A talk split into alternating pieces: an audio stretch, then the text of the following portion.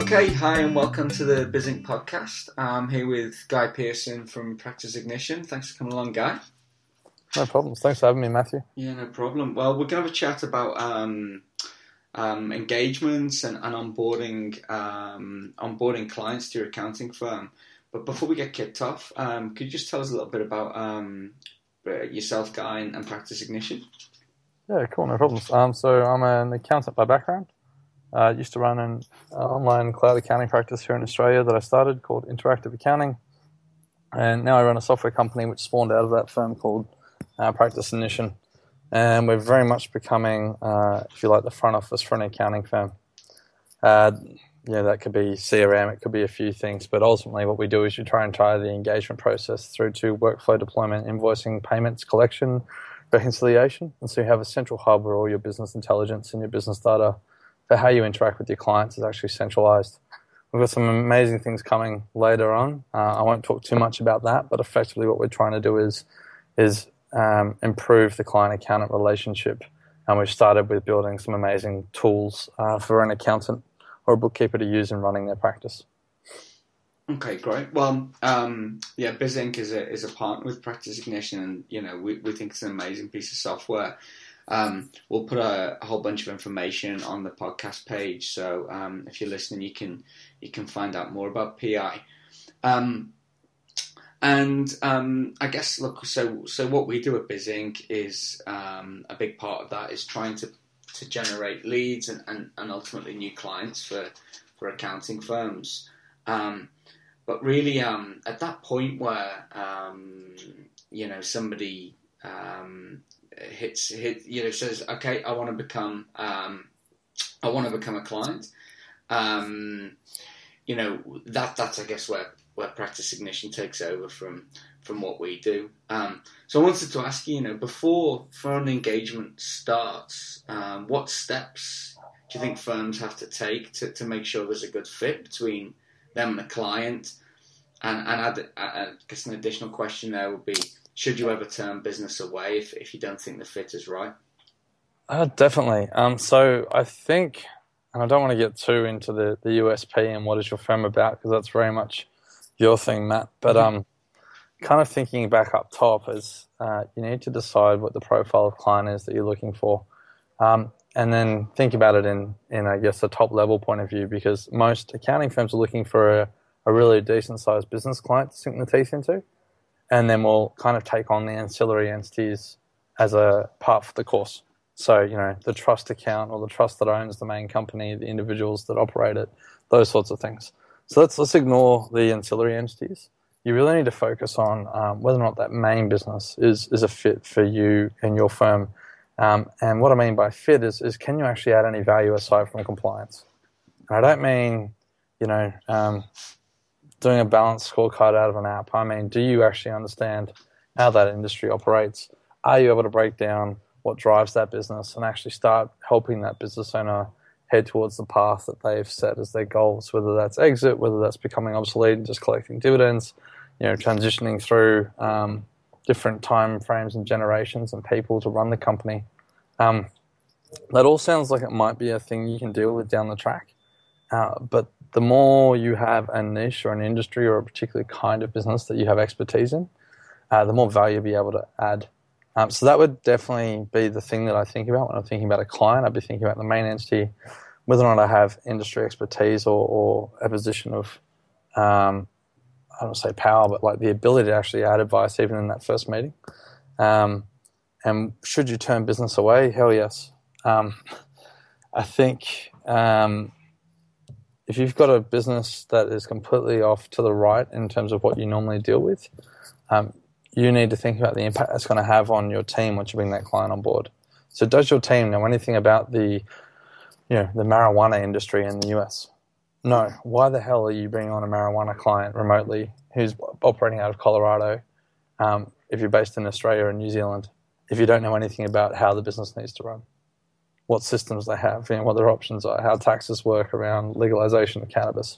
You know, like, does that make sense? Like, you really should just be focused on the things that you know already and then building up mastery in those and then slowly adding on rather than trying to pick a client that has a, a complete different um, you know industry sector. And the second thing to consider, and apologies for rambling on, That's good. um, is um, if that client is an entrepreneur. So there's, there's a few different types of accounting firms. So you might just like family businesses that don't have any major plans for growth, and you know, looking after their investment portfolio is actually more important than doing the major entity, and that's fine.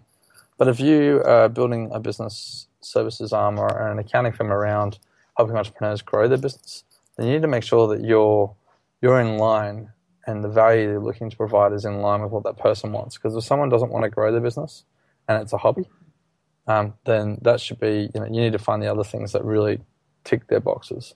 Um, for my experience, we didn't want to deal with anyone that wasn't an entrepreneur. We wanted decision makers. We wanted guys who were interested in guys and girls who were interested in growing their business. Um, they had an exit strategy at some point in time because that's the whole reason you start a business, um, and then thinking about their pathway there and wanted to help them achieve that. If that interest wasn't aligned, we were not the right accounting firm for you.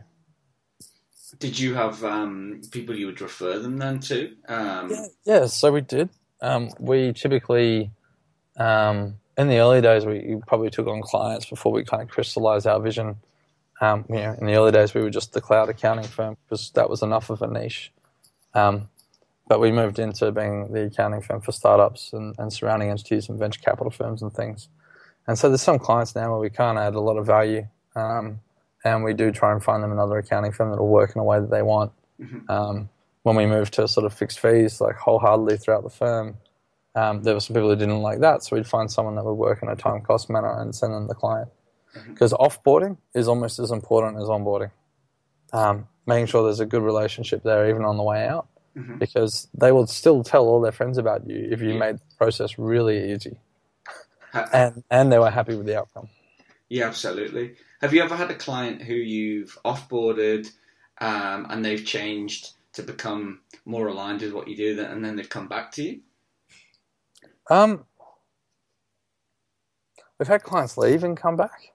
Yeah. Um, and I think mostly because, um, you know, they may not have liked the fixed fee model, but then they went to somebody else and then they got charged five times as much for the next year because it was time cost. And then and they came back like, we so sorry, we shouldn't have left.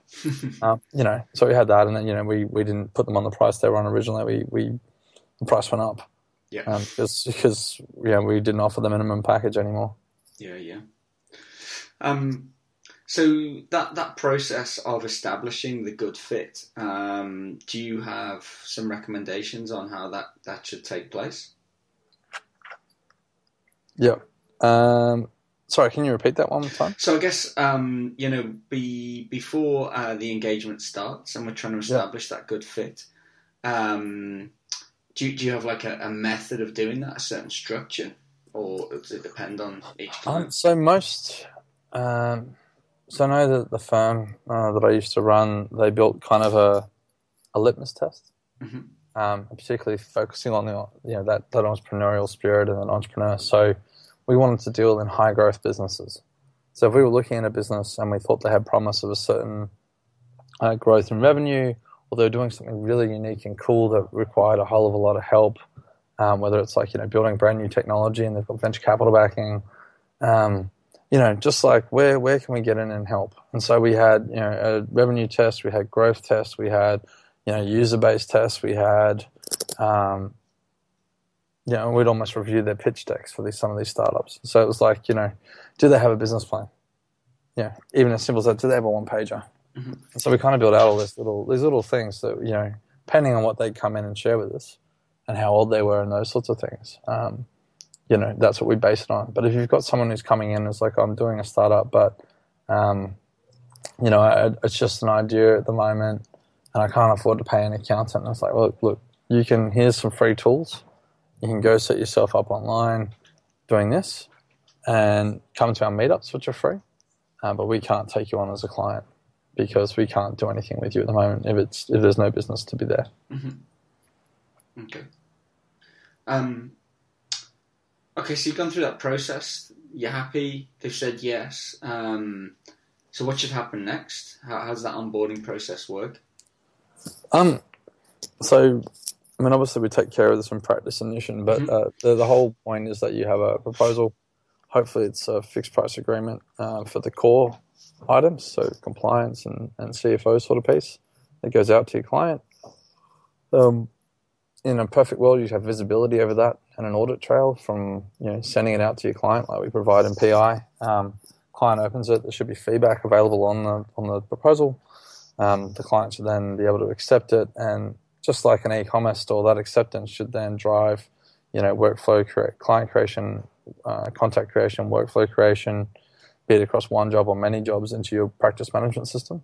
Um, same thing should also happen with your invoicing over into uh, into your invoicing system. Same thing with payments. Like it should all just be tied together. It kind of makes sense. Um, and then uh, the next step that should happen is there should be what happens next for both you and for the client. So you can build inside your practice management what happens for you and the team. The step for your client should be very well spelled out inside a welcome aboard onboarding pack style thing. Um, which should dictate who their point of contact is, what they need to send them next, what information they require, um, due dates and deadlines, key contact points, you know, what, you know, basically telling the story of what that engagement means and how everything's going to happen and what's required and when. Okay. And um, did you see kind of like mistakes that a lot of firms are making in that um, onboarding process? Oh, um, oh, huge the, the lag times and the lead times across every stage of the engagement process is a debacle, which is why most accounting firms are happy with 10% growth year on year, mm-hmm. of which probably 80% of that, and this is not a quoted stat, but you know, a large percentage of that comes from their existing client base yeah. who start a new entity or ask them to do a bit of extra work. Yeah, um. It's not something they go out and look for. So, um, typically speaking, uh, a good turnaround time in a traditional practice for a Word document engagement letter to be sent to a client, and I'd, still some of them are sent via paper. I don't know that for a fact, but just to get out of the office is probably a week. Um, client probably then receives it via mail, obviously a week later. Um, you know, if there's feedback, there's no opportunity to provide that. So the accountant or the partner has to then call and ask them yeah. about the proposal if they remember because they've got no visibility over where that sits at the moment. Yeah. Um, they can't see whether or not someone's opened it, commented, asked questions, so they have to follow that up. Um, if they don't, then you know, client. let's say a week for a proposal is a long time to wait. Yeah. Okay. Especially as they've left the meeting going, these guys are awesome. They're on top of their game. Um, if it takes them too long to get deal with the next steps, they'll go see somebody else. Um, and so it's just all the time lags, the big things, and then all the disconnected systems. So you've got no visibility over what stage the engagement's even at, even in the sales process. Mm. You've then got no con- continuity. So if something comes back signed, it might take another week before it actually gets set up by the uh, uh, the operations team at the accounting firm. Um, it might be another three weeks before the accountants even know that they've landed a new client and they have work to follow up on. You know, so this whole lead time just is nasty across the whole thing. Like the cost of acquisition for a typical accounting firm is huge, um, which is why they say it costs six times more to acquire a new client than retain an old one, yeah. because there's just so much admin in there. And then, yeah, going further past that, like an engagement process shouldn't be a one-off and one and only. You should review how you, what your business standing is with your clients on a regular basis. Mm-hmm, mm-hmm. Don't even want to get to the time on that. Um, but it's pretty much like a review of each client, profit and loss, um, a chat with each client around whether or not you can do more with them, and then a review of the whole engagement and getting them to sign off on it. Yeah. Um, yeah. So you go through this process typically once a year with each client. Mm-hmm. Um, so that's huge. Um, and I think, um, yeah, so the biggest mistakes are slow, being really slow mm-hmm. on turnaround time, having disconnected systems so that your team doesn't even know what's going on. And so your response time for your new client and the first impression you give is slow uh, shoddy, uh, miscommunication of information internally, so the clients don't get a good experience. And they usually have no visibility after they send back an engagement of what happens next. Um, and I think that's appalling, to be frank. Um, and all those things don't don't make for a good experience. If you think about what happens when you buy an Apple product, or if you order something online, even if you go to a vineyard over in WA, like I did not so long ago, and order a case of wine, mm-hmm. like Oz Post now gives you an update on where your parcels are. Yeah. So you don't even worry about it. You know.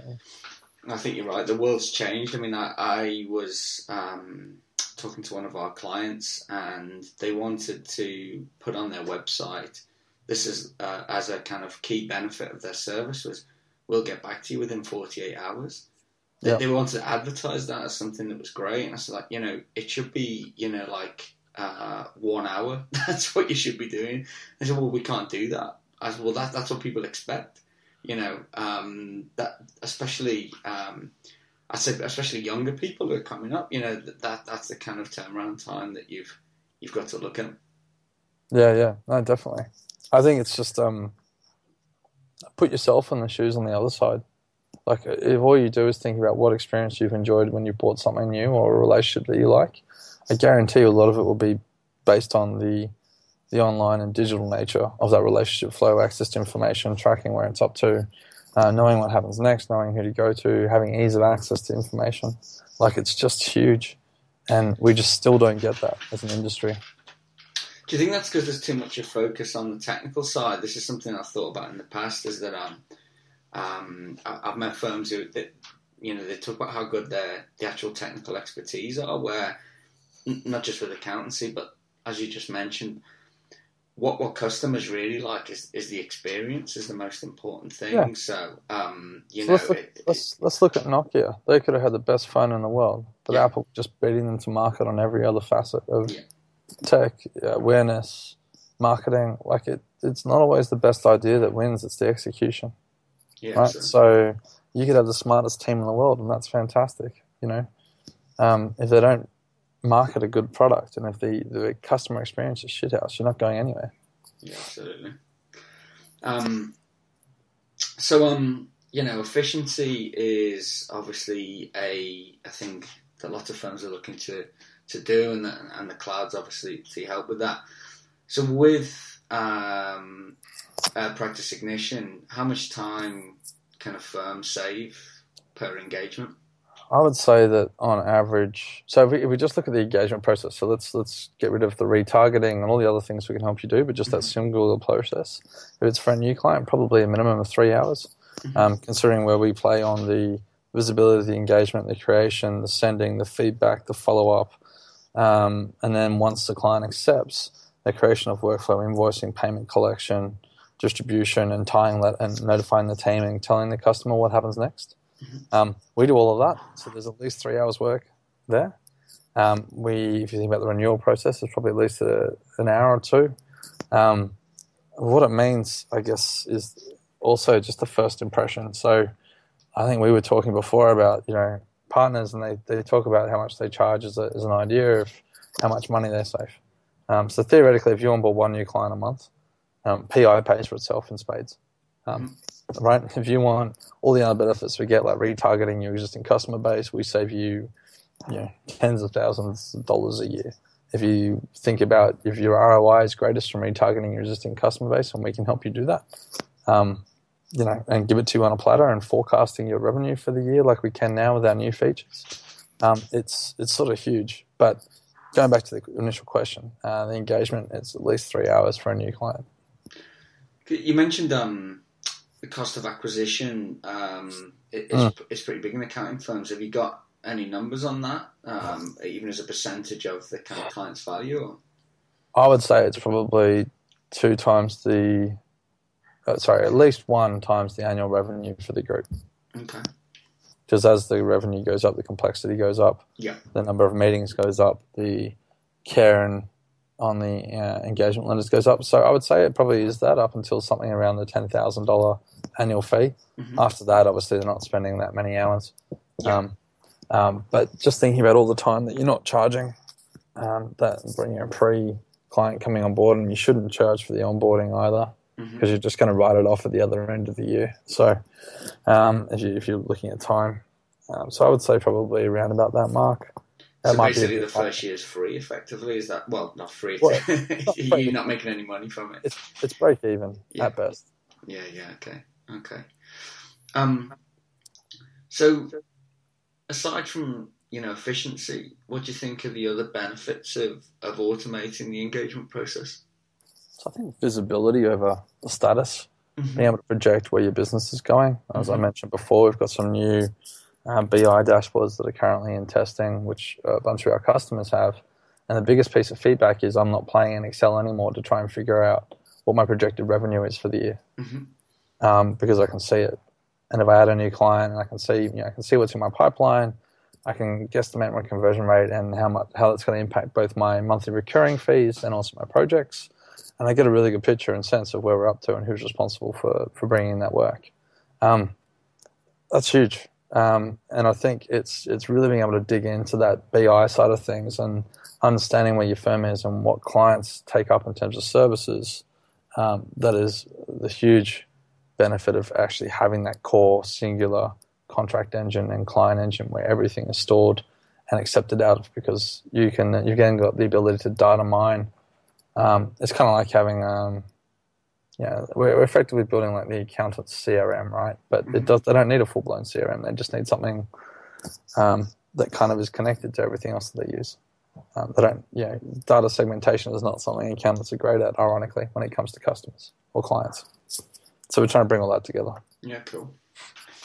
Um, so I mean that, that kind of leads me on to the next question would be um, I mean that, that that's um, pretty advanced stuff I think and um, it's certainly perceived um, in well I've just been at Xerocon in in the UK and, and the feedback I got was the perception is that firms in Australia and New Zealand are really leading the rest of the world in, in terms of how they run things, how they run their practices.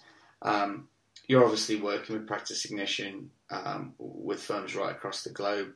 Um, a couple of questions on that. So, do you see differences in how they work, and do you think there's anything that um, firms outside of Australia could learn um, from from them, um, and, possibly vice versa?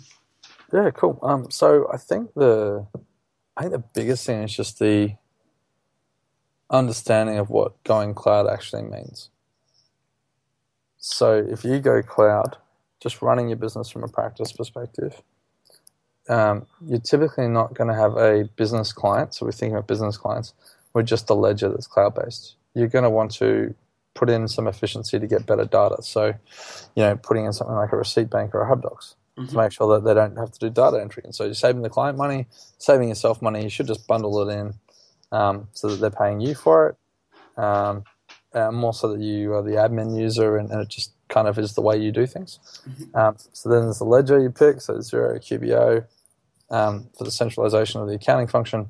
Um, if payroll isn't built into that, then a payroll solution, and then probably a data management tool or a um, or a forecasting tool.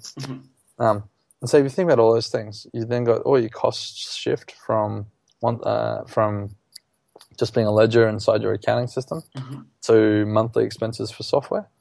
Um, you then need to be providing benefit in the same time frame, so on a monthly or quarterly basis. And whenever you deliver value, you need to be billing just to make things make sense. Um, so what it means is that typically people are going from one invoice a year to 12. Okay. Um, they're doing proposals where the price, although it's fixed, may change based on changing circumstances. Because you know, no client stays the same all year round unless they're not growing or not doing anything. Um, and so um, I think where Australia and New Zealand have kind of hit the hit the nose on the head is that they've gone, okay, so we need to move to a monthly billing structure so that we can roll out cloud technology. Um, and we need to change the way we think about our business in terms of we're going to be a two speed firm. So I just did a post this morning with a bookkeeping firm up in Brisbane, um, and basically it highlights two things. You need to be tracking your MRR or your monthly recurring revenue, and you need to be looking at what your project revenue is. So stuff that is an MRR, which should be your value add and your um, you know, your advisory work, uh, project work. Um, MRR, your monthly recurring, should tie your clients in, should be giving them more than just compliance, like the, the CFO on a regular basis meetings, um, even support for questions or tie in bookkeeping, etc. Um, but it should cover all your costs. And then you, the, the, the, project work should be your cream, right? And you know, your MRR, your monthly recurring revenue, can be more than your costs, uh, which is absolutely fine. That's awesome. Um, but you know, you need to be thinking about that. So I think the other thing that the Aussie and Kiwi firms have gotten onto is that by going cloud, they had to do R and D. They had to do their own R and D. So cloud, as opposed to desktop solutions, is free to trial, free to support. Um, you don't need to pay implementations um, for a lot of these things, right? So it means the onus goes back on the accountant to actually be self-learning and understand even in those core modules, so payables, uh, ledger, payroll, uh, receivables, and, and reporting, um, what stack they want to roll out for their clients. So what what software works best? Mm-hmm. And I think that is probably more so where the Aussies and the Kiwis are ahead of the rest of the world. Mm-hmm. And that's probably due to some of the best tools coming out of New Zealand and Australia. Because mm. you told me, um, I think last time we caught up in Sydney, I think the stats you gave were adoption of cloud uh, accounting, 25% New Zealand, 20% Australia. Um, that was a while ago. Has that gone up? I think it might have been. I think it would have been higher in New Zealand. Yeah. Uh, okay. Uh, and I think lower in Oz, probably ten percent. Okay. Um, but it depends on how you define cloud accounting. Mm. Uh, so also a number of small businesses. So there's a lot more in terms of per capita in Australia than New Zealand when it comes to proper small businesses. Uh, mm-hmm. Uh, so I think it's something like 15% in Oz now. I don't know what, what it is in New Zealand. Um, but the rest of the world's markets, particularly the UK, US, Canada, is sort of sitting around the 1% to 2%. Oh, really? Um, okay. Um, might have changed. I, I, I, tend to, I don't know where QBO's customer base is actually based, but it might be higher depending on whether or not a lot of their customers are in Australia, India, or elsewhere. Mm-hmm, mm-hmm. Um, so some of those, I mean, have you seen anything from firms, global firms in in other countries that um, you think is innovative or, or, different than than the Australian New Zealand model? Um, I think there's a, a, some good firms that are doing outreach to try and connect countries mm-hmm. and sort of using that as their as their niche. I think that the biggest thing is just saying the the unique selling uh, proposal. So what, what's your USP? Um, where certain firms overseas just get it and they're like, we are the accountants for. I always go back to Steve Cheney out of Sacramento. So we are the mm-hmm. accountants for faith-based organizations. Yeah. In America, right? It's like okay, think about what that means and what it what it allows you to do is build up thought leadership and also be able to tell you know five thousand entities across the country how they should best run their practice yeah. or best run their, their faith based organization. So they're spending less time on admin and more money is going back to whatever the cause of that particular church is, mm-hmm. right? Which is huge, but you know for Steve it's also a huge business opportunity. Um, and it may sound like you know you shouldn't associate you know, business opportunity with faith based religions, but if they were going to pay someone else ten grand for the same advice that Steve gives it to him for five hundred bucks because he knows it straight off the cuff. Obviously, it's a great benefit. Yeah, I've certainly noticed with the firms we've been working with in the states that um, niching or, or niching, as they would say there, mm. is um, is is is much more prevalent, and I don't know whether that's because they're um, they're more switched on to that, or because it's a bigger country. So you know, um, like take faith based organizations or churches there, you know, that's a multi billion dollar industry. Whereas, uh, say, New Zealand, where I'm based, it would be, you know, it wouldn't be huge. Yeah, but I mean, it, it all depends on what kind of firm you want to build, right? So, you know, you, you know, farming might be what you want to be the best at, mm-hmm. and maybe even, you know, I don't know. I don't know what else. Uh, sheep, cows, and you know, maybe it's pig farming. Maybe you want to be a pig farming accountant for New Zealand. I have no idea what the size of that market is. But I guarantee you that if you got really good at it, you know, client numbers don't always drive total revenue. Yeah. Yeah, yeah. Especially if you're full service across the board. Um, uh, but yeah, so I, I think it's just the, the big difference between Oz, particularly Australia, I think more so even than NZ, is, is just the complete adoption of, of cloud for businesses mm-hmm. and you know, looking and the interest in connecting data flows. Mm-hmm. So, like the API, um, to quote Tom from our team, the API is your new full time equivalent. And I think the Australian workers get that not only for their firms, but also for their clients. Yeah, right. Okay. Um, one other question I was uh, looking at the um, Good, Bad, and the Ugly report, which, um, if, if, if, people don't know what that is, it's um, a report into the Australian accounting industry.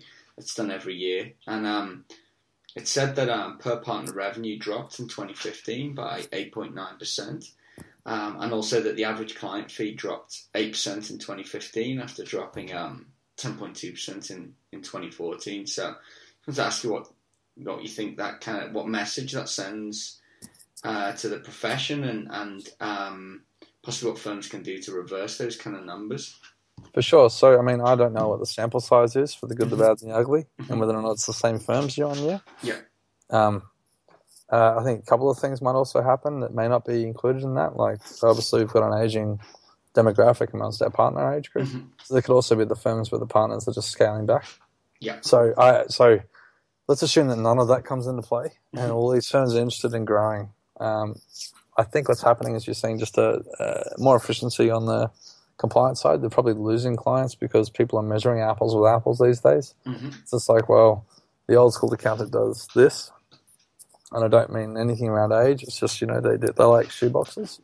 If they're a part of that study, then they're going to lose clients to firms like the one that I started, who are doing everything online and it's all connected. Yeah. Um, I think, uh, particularly if it's a compliance-based firm, which I presume a lot of those uh, guys are, um, you've also got people retiring in their client bases, and so they're going from having you know company trust super fund to just having a super fund. Um, you know, so you've got entity depletion uh, amongst some firms, um, but more than likely, I think it's mostly driven by the efficiencies, um, and and I'm just trying to remember. So I, I think you really need to get a demographic split of who's involved in that survey to actually give proper context. Mhm. I think the only thing that is a certainty, and and maybe this highlights it, is that you've got compliance becoming automated.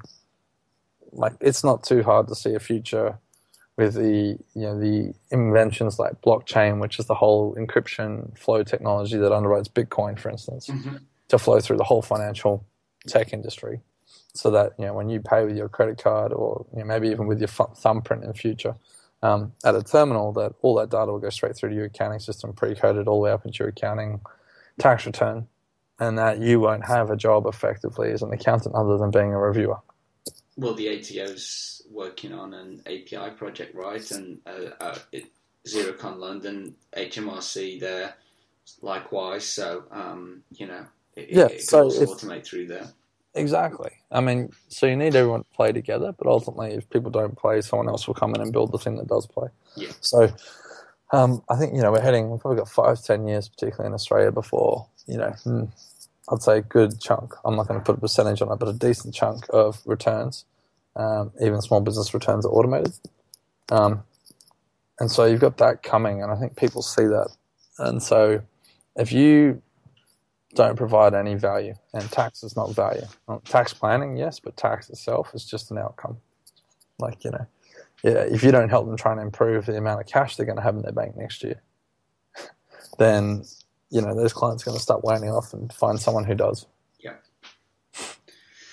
Okay, awesome. Well, um, let's wrap it up there. Um, thanks very much for coming along, Guy. As I say, we'll put some information about Practice Ignition um, on the website. So, um, yeah, highly recommend you you check that out.